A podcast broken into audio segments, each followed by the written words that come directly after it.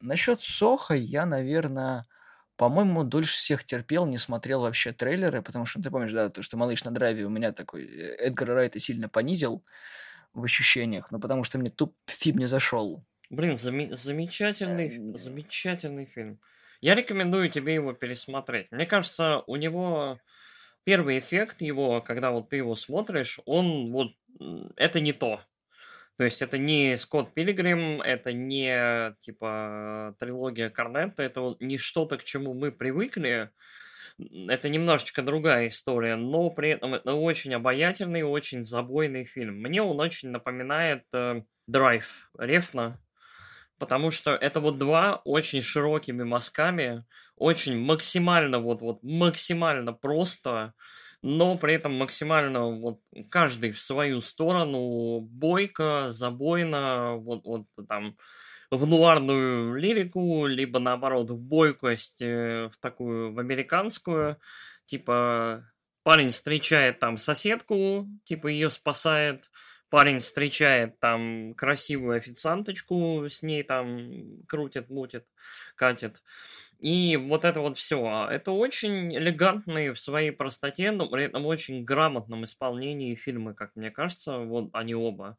Они разные, но вот мне кажется, вот, вот у них есть какая-то странная параллель, ну и машины, ну и в целом вот образ, как это, классический стоический образ водителя, да, то есть типа такого... спокойного, взвешенного парня, который иногда там теряет самообладание, когда, ну, вот совсем самый-самый край, но в остальное время такой хладнокровный пилот. Вот. И мне кажется, вот в этом плане очень-очень неплохие эти фильмы, и «Малыш на драйве» очень хорошее кино. Я в целом был доволен, я его после этого еще и пересматривал, я его посмотрел в кино, потом я его пересмотрел, и, как по мне, он вполне себе вот, вот часть вот этой классической библиотеки Эдгара Райта вот вообще без вопросов. Я согласен, но мы с тобой тогда обсудили этот вопрос о том, что Райт сильно прогнулся под америкосов, когда снимал его, там это видно. И я не знаю, насколько... Ну, это американский фильм, да, это, это не, не британский, не британские его эти остроумия, это очень американские фильмы, это ощущается. Понимаешь, как бы, я не знаю, сколько целесообразно сравнивать «Драйв» и «Малыша на драйве», потому что «Драйв» мне понравился больше, а у «Малыша на драйве», собственно, райтовский почерк. Есть вот эта вот одержимость его музыкой со всем-всем. Ну, короче, не знаю, может быть, это действительно фильм попал не в мое настроение. Многие говорят о том, что, типа, я зря на него ругаюсь. Я говорю, ну, это не мой фильм. Просто, пацаны, уймитесь. Я не, не говорю, что он плохой. Я говорю просто, что он не мой. То есть это, ну, не, не зашел тогда. Может быть, вполне, вполне себе возможно. У меня... У меня есть вот актуальный живой конфликт. Ну, как конфликт? Я, мне очень не зашла «Дюна» новая. Я вот категорически не понимаю, не принимаю этот фильм. Я считаю, что это, ну, максимум на шестерку, и при этом все кругом ходят. Господи, десять из десяти, господи. Ну, ты наш выпуск слышал про «Дюна», которым «Дюна» очень красивый фильм. А, а, а что это было? Два часа. О чем, а в чем фильм «Дюна»? О песке. Ненавижу песок. Все. А потом экшен в конце. И ты такой, а, а фильм-то где? Ты знаешь, я, к этому, короче, это не вошло в выпуск, но мы когда пришли смотреть, ну, мы пошли в IMAX, не в IMAX, а в, это, в галерею, все посмотреть в сабах. Uh-huh. И я такой сажусь в кресло, все нормально, там, «Дюна», «Парт-Ван», я такой навязал, да, блядь! Да-да-да, а ты не знал? Я забыл, я, у меня вылетело из головы, я помню, что там, типа, ну, диалоги должна быть, я такой, там, ну, «Дюна», там, что-нибудь, знаешь, как, как «Звездными войнами», там, типа, это, «Дюна», «Парт-Ван», ты за шо? Да-да-да-да, это самое большое, короче, наебалово вот за последнее время в истории кино, потому что я не помню, чтобы «Дюну» где-либо рекламировали как э, часть первую. Я честно не помню, у нее и на постерах «Дюна», она везде, вот, «Дюна», «Дюна», «Дюна», «Дюна». Во всех трейлерах она «Дюна», там вот с кавером Пинк Флойда она была «Дюна». То есть она обещала все и сразу, и в одном, и в огромном, прекрасном, волшебном фильме. Про «Парт-Ван» я прочитал как раз-таки в первых отзывах и там твитах о том, что вот люди вышли с сеанса, а там, простите, «Парт-Ван». Вот, и, и все, и стало понятно, да, что этот фильм категорически заканчивается ни на чем, он вот заканчивается посреди ни хрена. Вот, у меня к «Дюне» очень-очень много вопросов, очень много спорных, как мне кажется, в ней моментов. Но при этом очень многим людям фильм нравится, и, ну как, этого не отнять. То есть очень многим он понравился. Ну, с другой стороны, я не знаю, мне кажется, вот сейчас, в какой там, в две тысячи двадцать первый год, во второй уже, или какой там, третий, я уже не могу разобраться, год пандемии, когда вот люди, мне кажется, очень-очень много зрителей истосковались просто по зрелищному большому кино. То есть вот у нас нету уже, у нас уже, у нас уже долгое время нету ситуации, у нас глобальная засуха, у нас нет ситуации, когда у нас выходит там блокбастер, блокбастер, блокбастер, да, то есть там у нас нету, как это, летний сезон, да, когда трансформеры, парк юрского периода, какой-нибудь Марвел, какой-нибудь что-нибудь еще, да, такой ситуации нету уже довольно долго. А, то есть и Marvel откладывает фильмы на год, на два. Мы там посмотрели «Черную вдову», которая мало того, что вышла явно позднее, чем нужно, ну, начали снимать ее позднее, чем нужно, так она еще и вышла, когда всем, в принципе, на нее уже было наплевать категорически, да. А, и вот эта вот большая задержка, вот это вот стремление получить, ну, хоть какое-нибудь, ну, вот нормальное кино. То есть, э, мне кажется, это тоже немножечко вот эта вот тяга, она немножечко помогает той же «Дюне» э, в текущем прокате и в целом в текущем восприятии. Как мне кажется, это очень вторичный и очень такой не, не очень красивый фильм. То есть, вот, как мне кажется. И как экранизация он не очень работает, он работает как э, дополнение к книге. То есть вот, вот э, он очень хорошо работает для тех, кто читал книгу. Для тех, кто не читал книгу, как мне кажется, контекстуально этот фильм очень сложный, очень непонятный и неочевидный. Потому что вот на что мы, блин, очень отвлеклись, пардон, я сейчас закончу, на что «Дюну» Дэвида Линча очень ругают и в целом заслуженно, потому что, ну, это очень старый фильм, который снимался по очень старым лекалам, ну, и у самого Линча там были большие проблемы со студией и вот с этим всем, но «Дюна» Дэвида Линча пыталась э, в раскрытие духа книги. То есть в книге очень много внутренних диалогов, монологов, вернее, много каких-то мыслей, размышлений и всякого такого. То есть половину книги люди думают. И э, по этой причине э, вот «Дюна» Вильнева, в ней никто не думает. В «Дюне» Вильнева все либо говорят, либо брови домиком делают. И поэтому ты не понимаешь двух третей всего происходящего. Более того, там часть персонажей вообще не раскрыты, там какие-то ментаты, кто-то еще. Часть персонажей вот не изведены до какого-то, я не знаю, максимального минимума. И представляют из себя таких вот, вот картонные такие вырезки и все. Я, вот, меня это немножечко смущает. Я не самый великий адепт, фанат э, изначальной книги. Она очень интересная, очень интригующая. И, наверное, самое лучшее, что вот произойдет с этим фильмом, это то, что он вдохновит вот, людей пойти и прочитать там «Дюну», там, ну и, наверное, первое и второе продолжение. Дальше, наверное, уже не надо. Но вот, как мне кажется, вот это не очень хорошо. Ладненько, я что-то это, я ворвался в гости и ворвался с какими-то монологами, совсем не про то. Давай, наверное, вернемся к Эдгару Райту, и ты, наконец-то, начнешь этот прекрасный выпуск. Всем привет, с вами пока «Славные парни». Сегодня Никита и Ярик будут э, общаться, тупить и шутить, но сегодня прекрасный момент. До записи Ярик мне, собственно, напомнил о прекрасном моменте, потому что нами любимый режиссер Эдгар Райт презентует, наконец-таки, один из достаточно ожидаемых фильмов «Прошлой ночью в Сохо», который уже вышел в Европе и до России еще не добрался. Ждем. Вот, это его новая работа, от которой я немножко бегал, потому что, ну, хотелось, наверное, без трейлеров, ну, либо в кино посмотреть на большом экране, ну, сразу к фильму приступить, то есть не хотел портить впечатление. Собственно, с «Малышом на драйве» было то же самое, я видел три трейлера, они меня уже в печенках сидели, а потом фильм такой, типа, прошел мимо меня. Поэтому я решил быть немножко оригинальным и не смотреть трейлеры, но как-то, короче, меня инста заманила, такой, посмотри трейлер, такой, о-о-о, такой, «Прошлой ночью в Сохо», такой, ладно, все испортил, но трейлер мне понравился. То есть фильм я жду, вот. И, учитывая, что Райта мы в подкасте уже не раз обсуждали, мы уже обсуждали Скотта Пилигрима, куда без него, поэтому сегодня будем обсуждать трилогию Корнетта. Кто не в курсе, да, у Эдгара Райта есть ряд знаковых работ, одна из них как раз-таки трилогия Корнетта, в которую входят три фильма. Это «Зомби по имени Шон», типа «Крутые легавые» и «Конец света». Я не помню, не забыл, как он называется правильно. Ну, в смысле, неправильно, да? Ну, да, адаптация, конечно, у нас как обычно.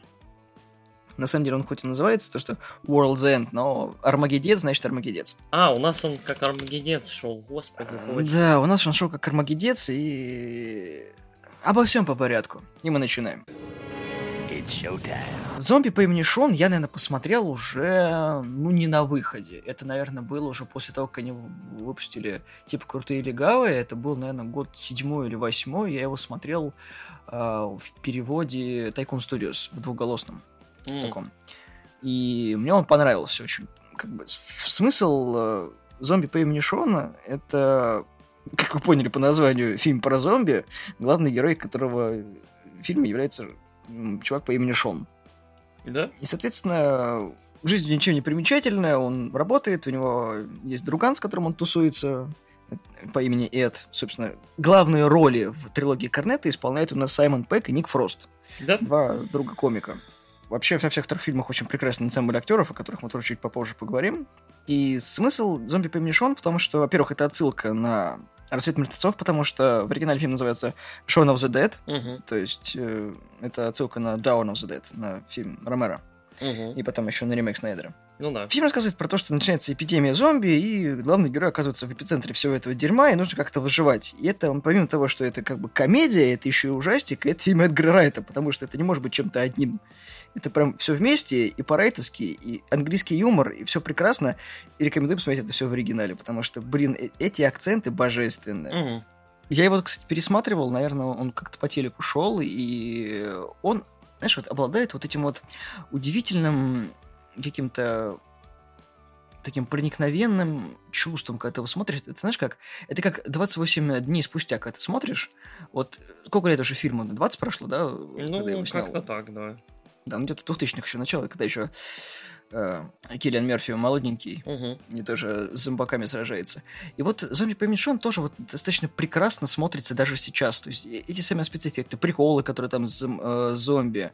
И, по сути, в своей фильм впитывает все то, что бы ты хотел увидеть в фильмах про зомби. То есть как бы он линейный, по сути, своей.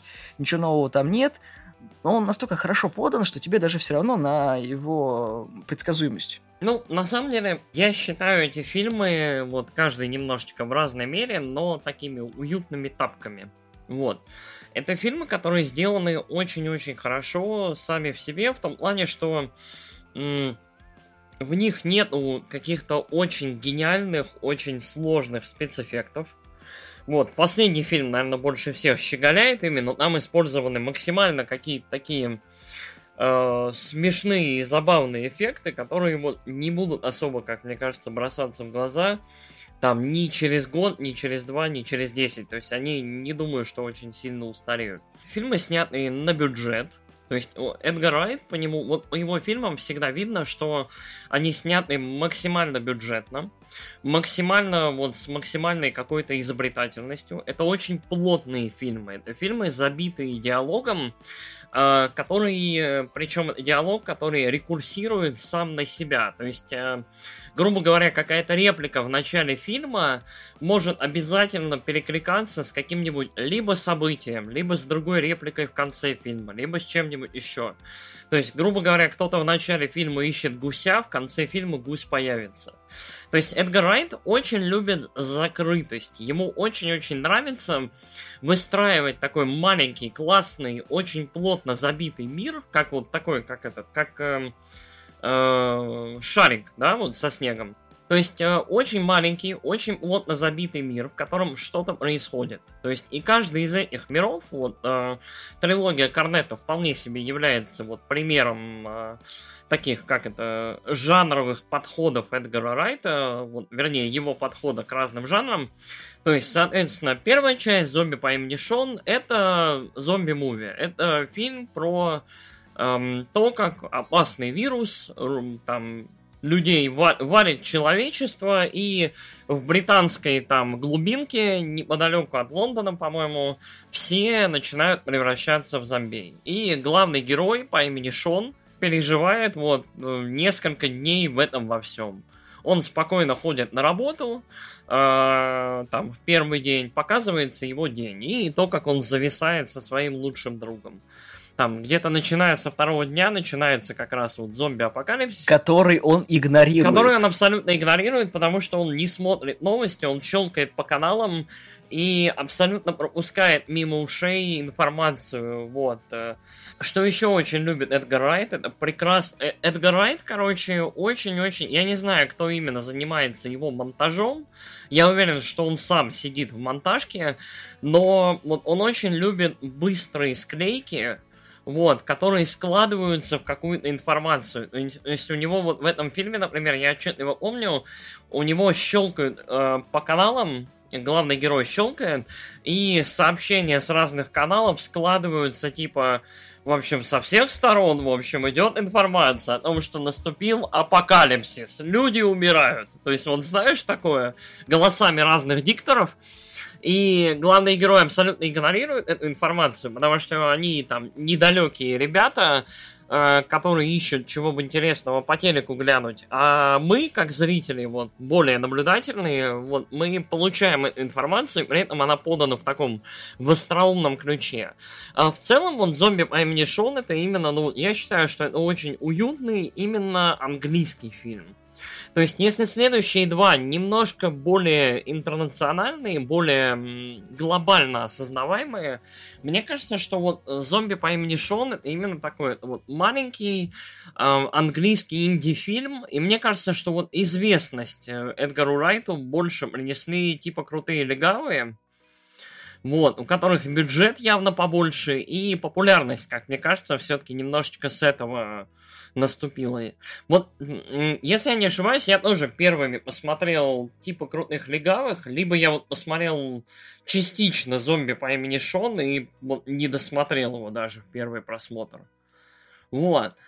То есть, э, именно, мне кажется, типа «Крутые легавые» стали таким прям звоночком. Вау, пацаны, тут вот прям серьезно, тут очень круто. А, а так вот «Зомби по имени Шон» безумно симпатичный фильм, а он неплохой, он очень даже, наверное, хороший, но вот из трех он, наверное, мой самый нелюбимый. То есть это, это отличный фильм, очень веселый, очень классный, типа, ну чё, Винчестер, типа, все дела, но м- следующие два я люблю лично больше. Ну, он вышел в две тысячи четвёртом году. Ему двадцать лет скоро, да. Да, это прям почти что маленький юбилей. И вот, собственно, да, он был хорошим. Ну, то есть для своего времени он там с четыре миллиона фунтов стерлингов всего снят, по-моему, если я что-то не путаю. Ну, ну да. То есть, да, он, ты прав в том факте, что они тупо копейки вкладывали во все, что только можно, и там видно, что люди с душой относились и к процессу, и к фильму, и это получилось хорошим. Угу. Вот, недаром Тарантино этот фильм тоже любит.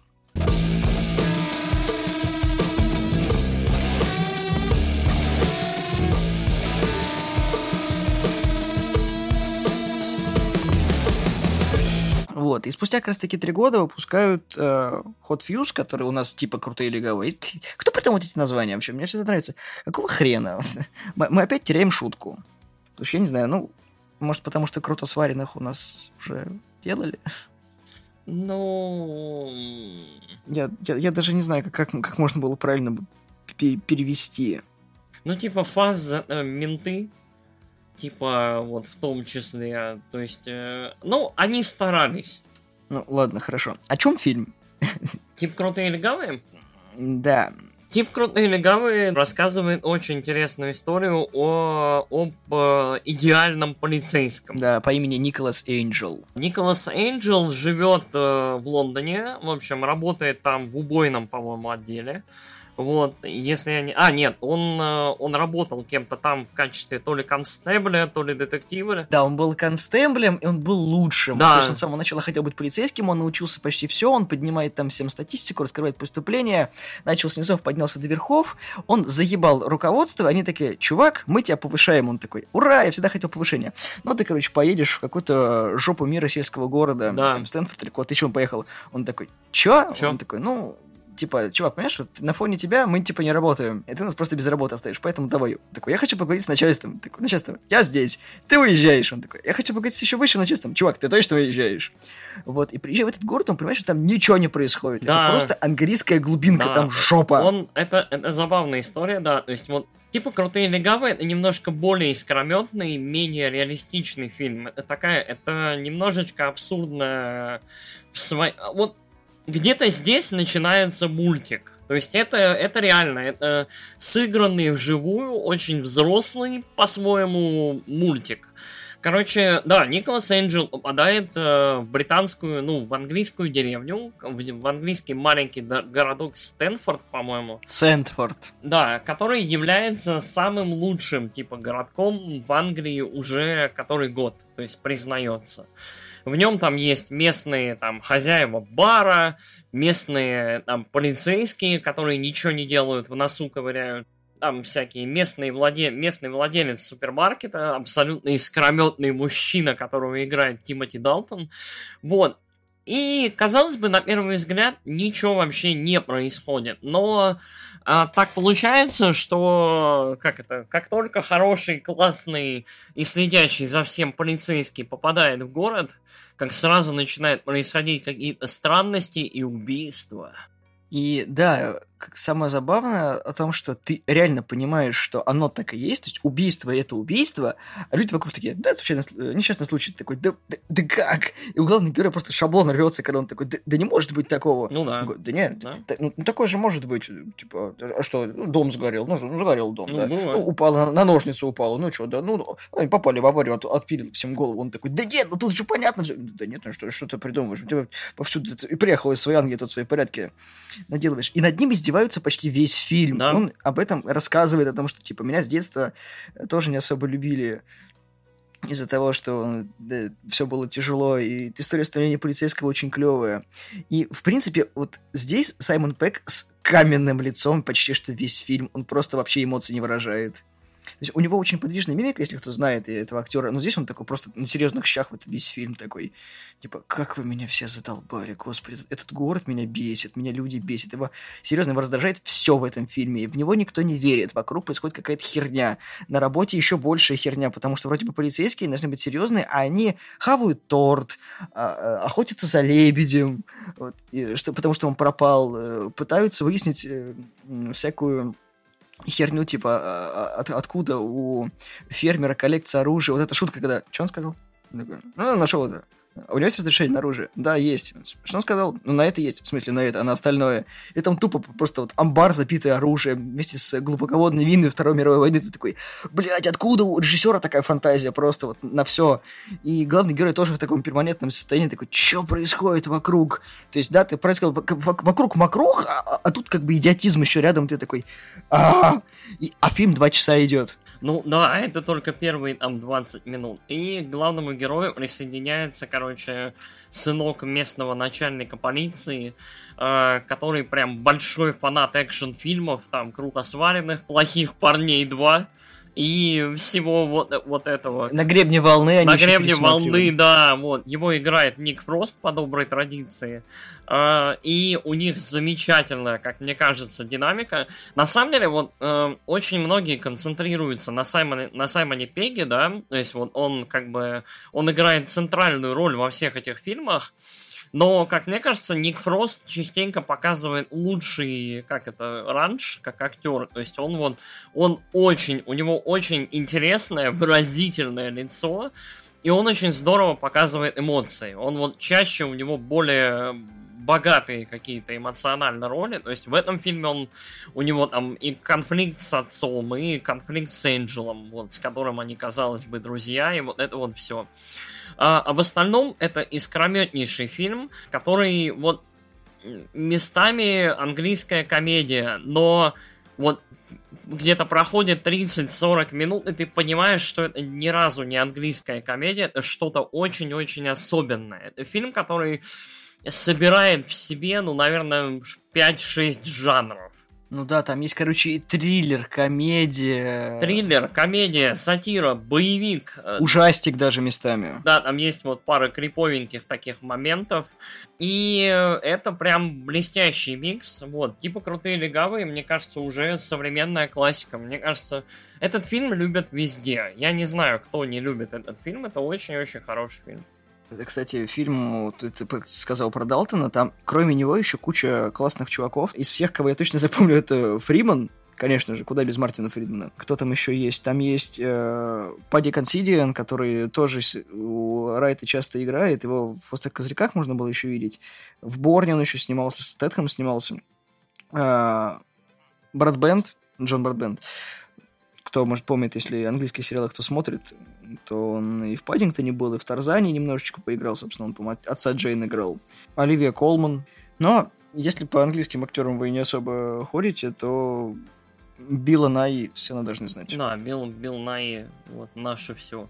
На самом деле, все, все очень искрометные, все очень яркие. Мне, на самом деле, вот это еще нравится черта в фильмах э, Эдгара Райта. То ли у него людям приятно играть, то ли он людям в целом дает немножечко пространства, да, чтобы они были немножечко... Как это? Вот выход каждого актера — это небольшой бенефис, да?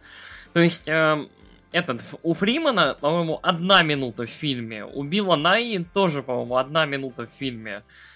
сорок секунд в этом фильме у Кейт Бланшетт, если я не ошибаюсь. Она там в маске, глазами просто смотрит на главного героя. Вот. То есть, и, и все равно все очень выразительные, очень прикольные и очень смешные. И... Мне кажется, вот, вот, э, вот эта вот яркость, вот, наверное, лучше всего это видно, вот, опять же, в Скотте Пил- Пилгриме, вот, в Скотте Пилгриме вот это все выкручено на максимум. Здесь в этом плане немножечко все поумереннее, вот, как мне кажется, это лучше, это фильму идет больше на пользу, э, но вот, вот эта вот яркость, броскость э, тоже бросается в глаза, и, ну, не знаю, мне очень это нравится. Соответственно, фильм, да, у него побольше бюджет, соответственно, потому что на актеров пришлось потратиться. Ну и в целом девяносто процентов процесса в фильме ни, ничего не происходит, а потом уже начинается экшон в, в самом конце, и понятно, куда ушло столько денег. Вот. Поэтому, да, он финансово успешный, крутой, и это заслуженно, потому что, ну, этот фильм, если вы не смотрели, то обязательно посмотрите, он стоит того, чтобы посмотреть не только потому, что это там типа боевиканы, и там Саймон Пегг и Ник Фрост, а потому что это хороший фильм, который нужно смотреть. Собственно, вышел он, как я уже сказал, в две тысячи седьмом году. Райт молчал три года, снял Скотта Пилигрима, который с очень большим, как это, уважением отнесся к первоисточнику. Видимо, это сыграло свою какую-то роль в принятии его на американском рынке как такового. Да, фильм провалился, но фанатами он любим. И буквально проходит еще пара лет, три года, если быть точным, и выходит заключительная часть трилогии Корнета под названием World's End, который у нас перевели как «Армагеддец».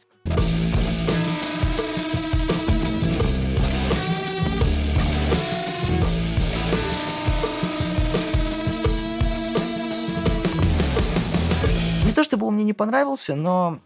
М- скажем так, он интересный, с очень прикольной идеей, но я устал его смотреть. Может, потому что я их подряд пересматривал, оба два, потому что, ну, это тоже сыграло свою шутку. Но, как мне показалось, он немножко недокручен, с моей стороны. О чем фильм? Главный герой, опять же, Саймон Пегг, его героя зовут Гарри Кинг, они где-то в девяностых решили пройти золотую милю, то есть это там двенадцать пабов должно было быть в маленьком их городке.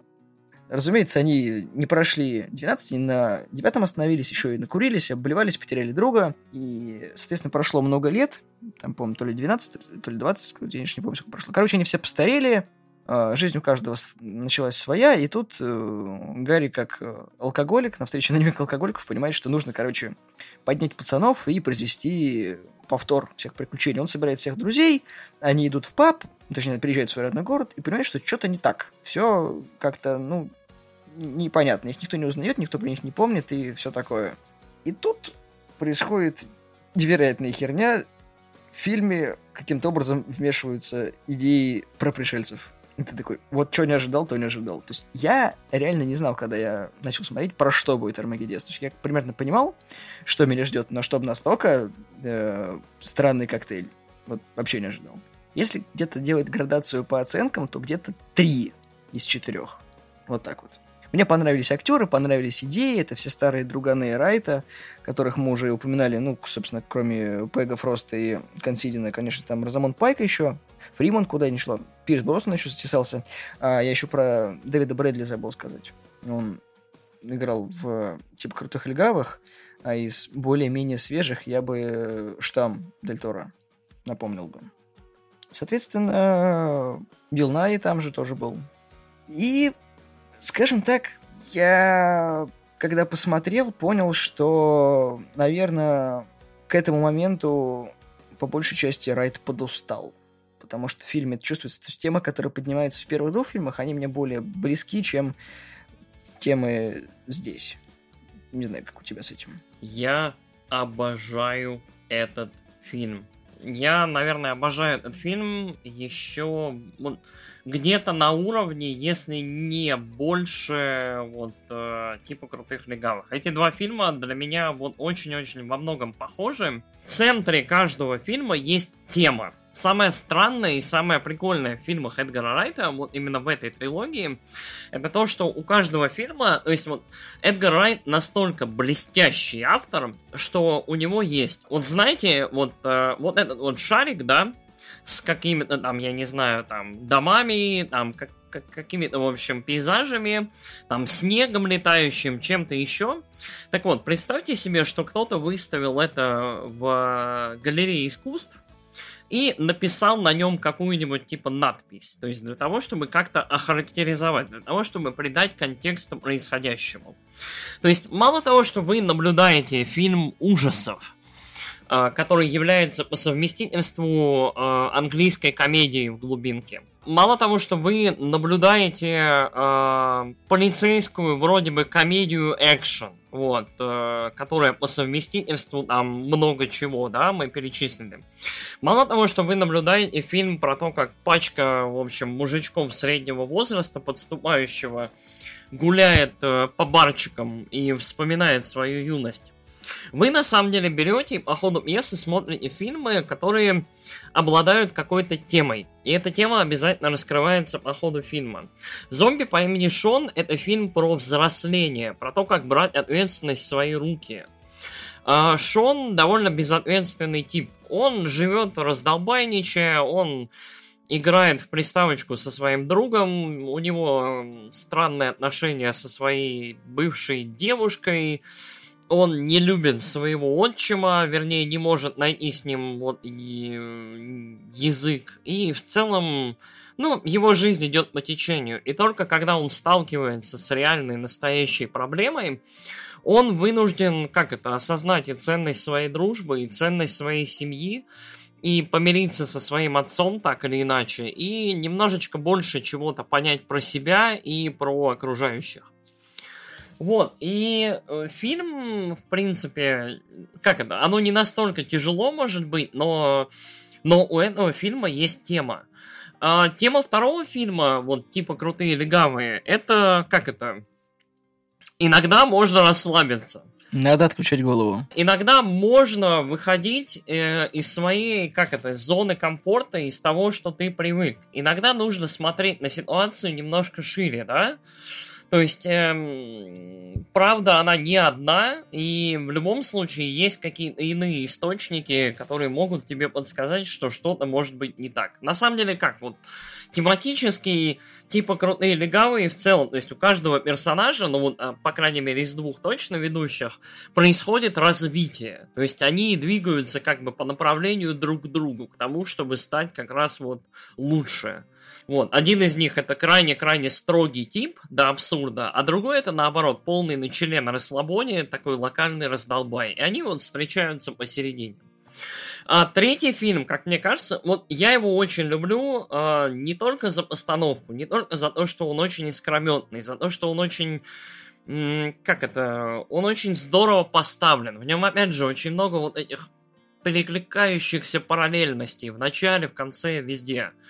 он очень весь вот символичен, он очень весь классный. Третий фильм про старение.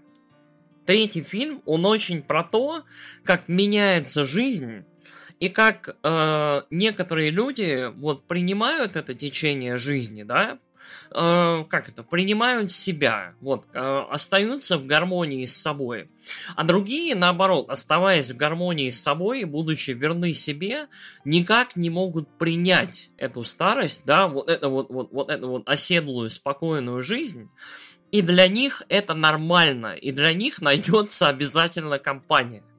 То есть, как, вот, как мне кажется, вот третий фильм, он как закрывающая часть этой трилогии, он наиболее элегантный и, на, и наиболее про зрелость самого Эдгара Райта, ну и вот его старых друзей, да, то есть э, Саймона Пегга и Ника Фроста, с которыми они познакомились, я не знаю, к этому моменту пятнадцать, там, десять лет назад э, на съемочной площадке сериала «Спейст».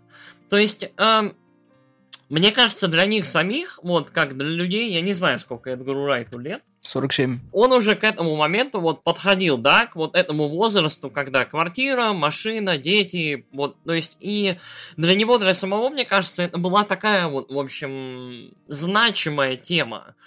И вот этот фильм позволяет ее как-то осознать в своем собственном ключе. Потому что, как мне кажется, мы все рано или поздно прощаемся с молодостью, прощаемся с панком в душе, прощаемся там с длинным пальто-плащом, прощаемся со странными медальонами, там, с этими, с перевернутыми звездами и вот с этим всем. То есть вот, э, и этот фильм, как мне кажется, очень-очень классно вот.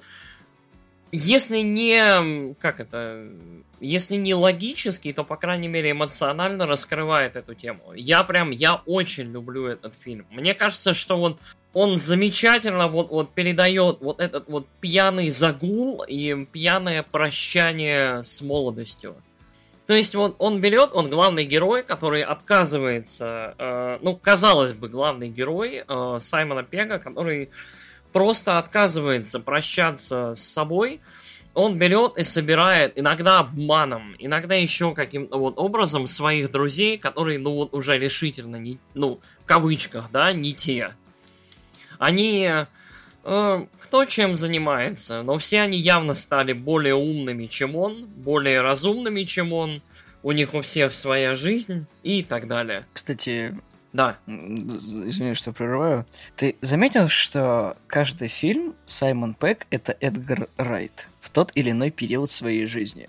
Ну, то есть, см- смотри, вот у него, вот у героя Саймона Пегга одни и те же проблемы спустя три фильма. У него нет личной жизни, у него внутренние проблемы, внутренний конфликт, с которым он борется. В первом, да, в двухтысячных он раздолбай, которому, типа, весело. Это, видимо, даже по всем фильмам Райта. Во втором он уже более...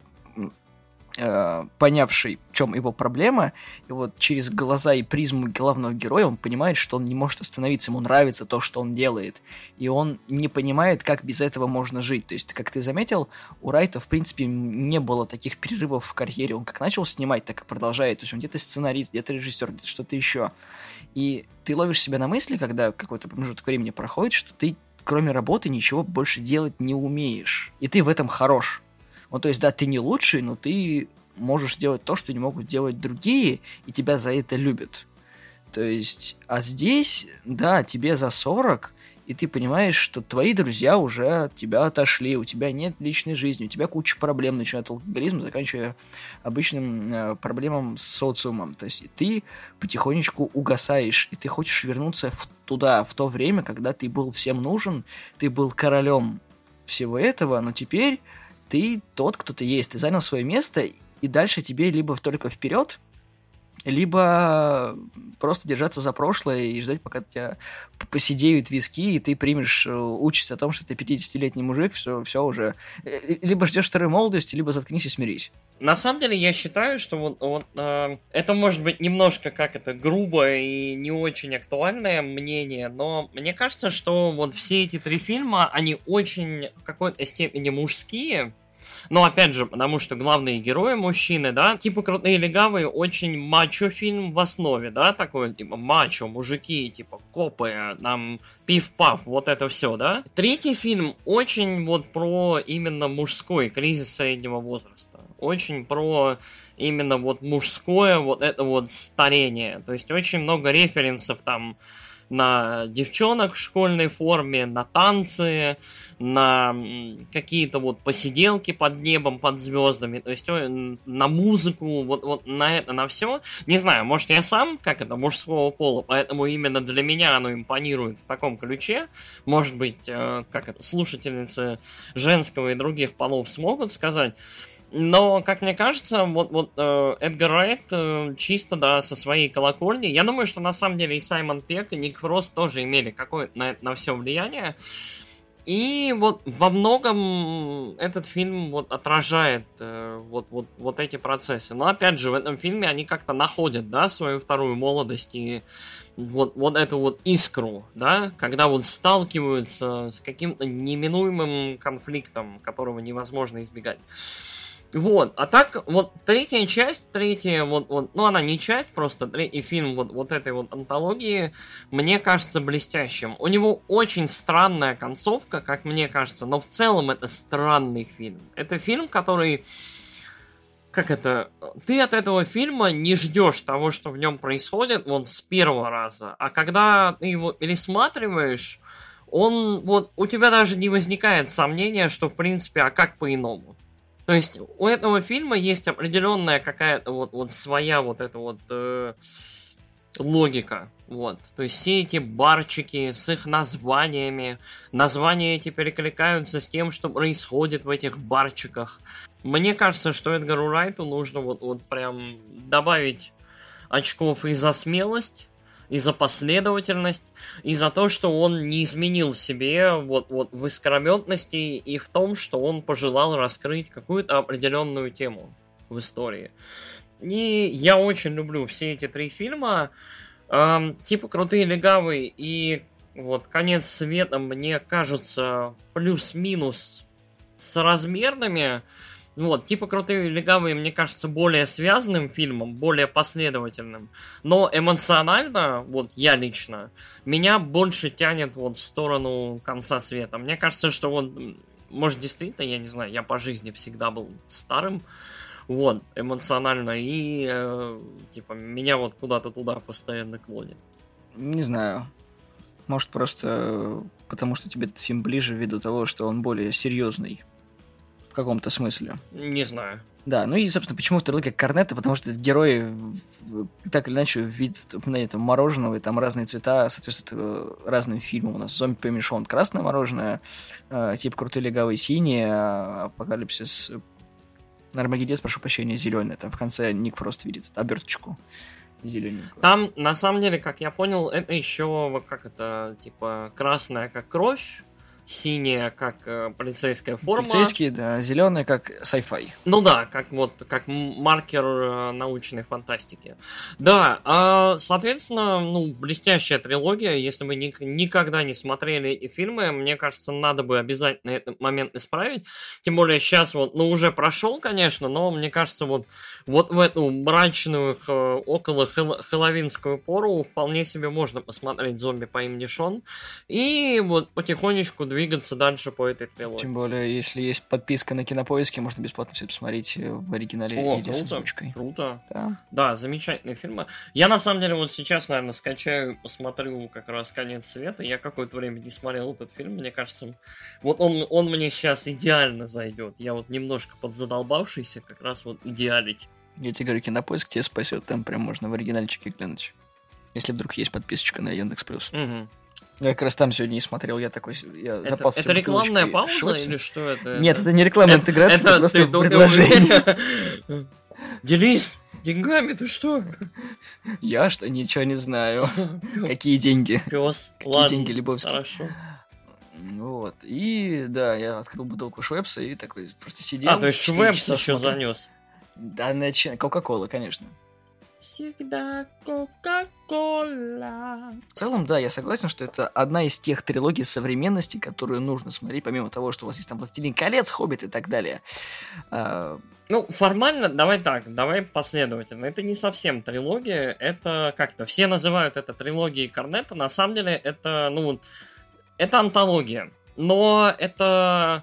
Блестящие, пере, перекликающиеся друг с другом, вот э, очень многими элементами антология, которая удивительным образом была создана одними и теми же людьми на протяжении довольно продолжительного, да, времени. То есть сколько в сумме лет, я не знаю, лет семь они выходили? Их на... Лучше десять. Ну вот, вот десять лет, десять лет, Карл, десять, Карл, камон, вот.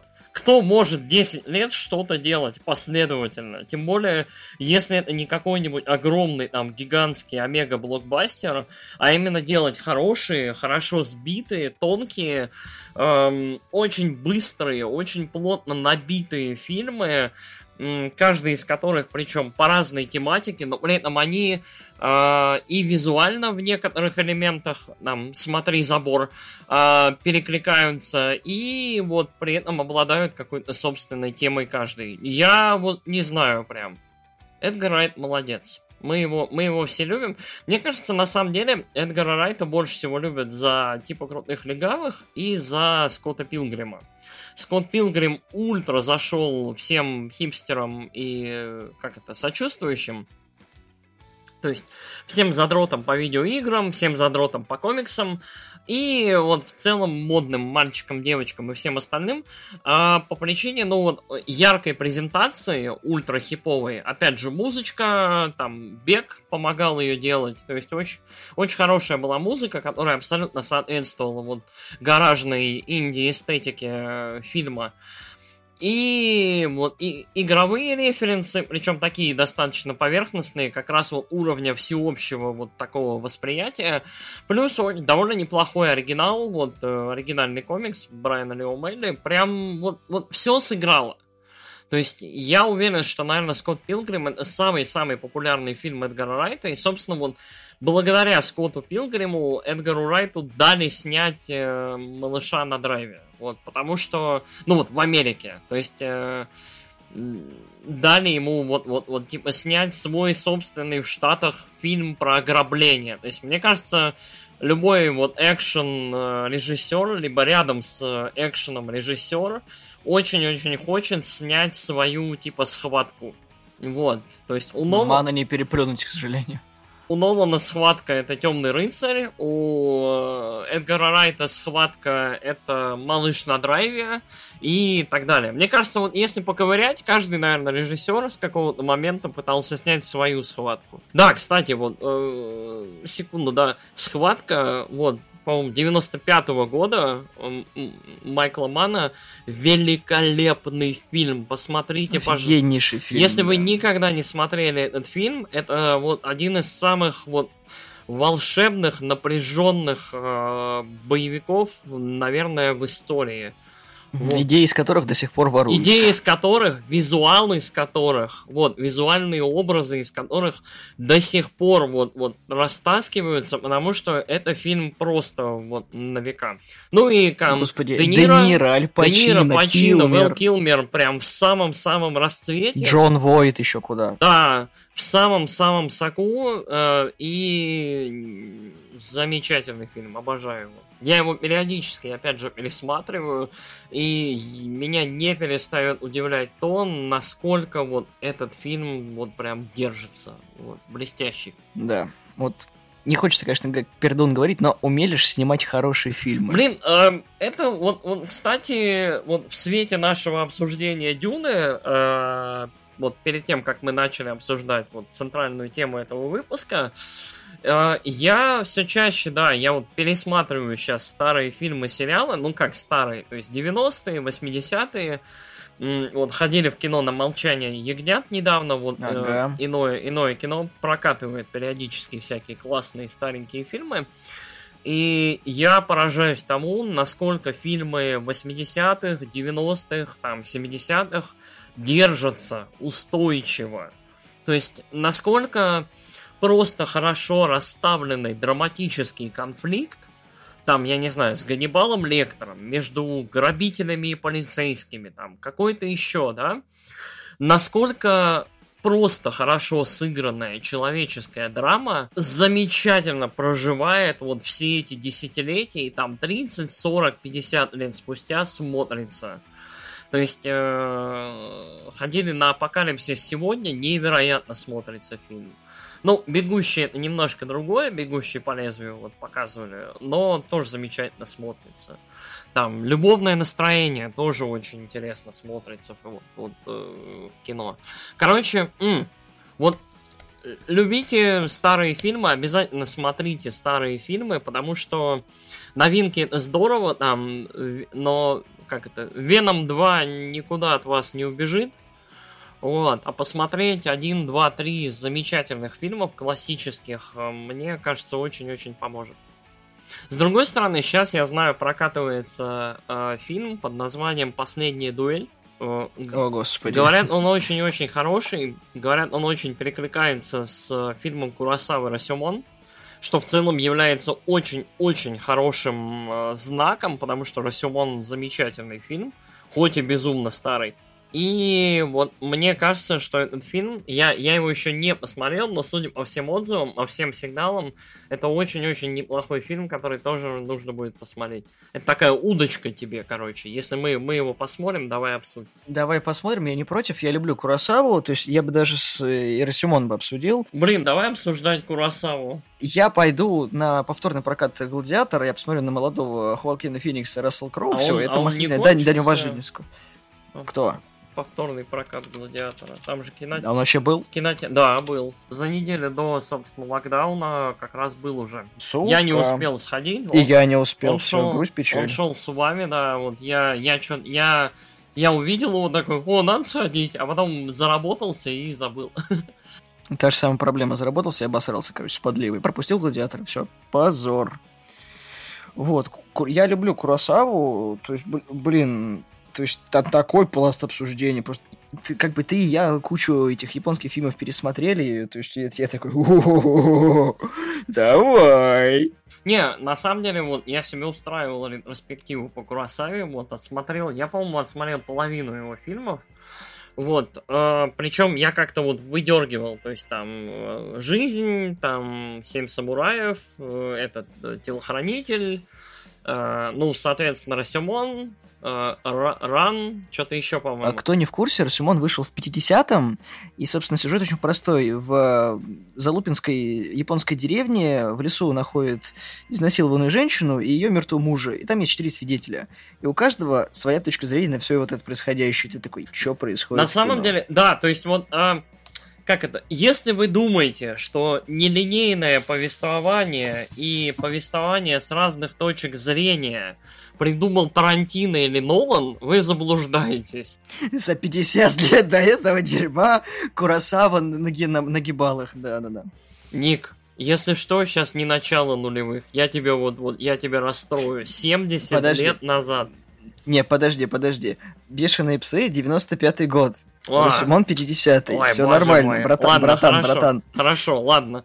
За сколько-то там, за сорок пять лет да, до этого э, Куросава, в общем, снял фильм про драматичный, очень зрелый, очень взрослый, про, как это, мужа, жену, бандита и вот, вот, вот этот вот конфликт, который очень-очень интересный, интригующий и очень своеобразный.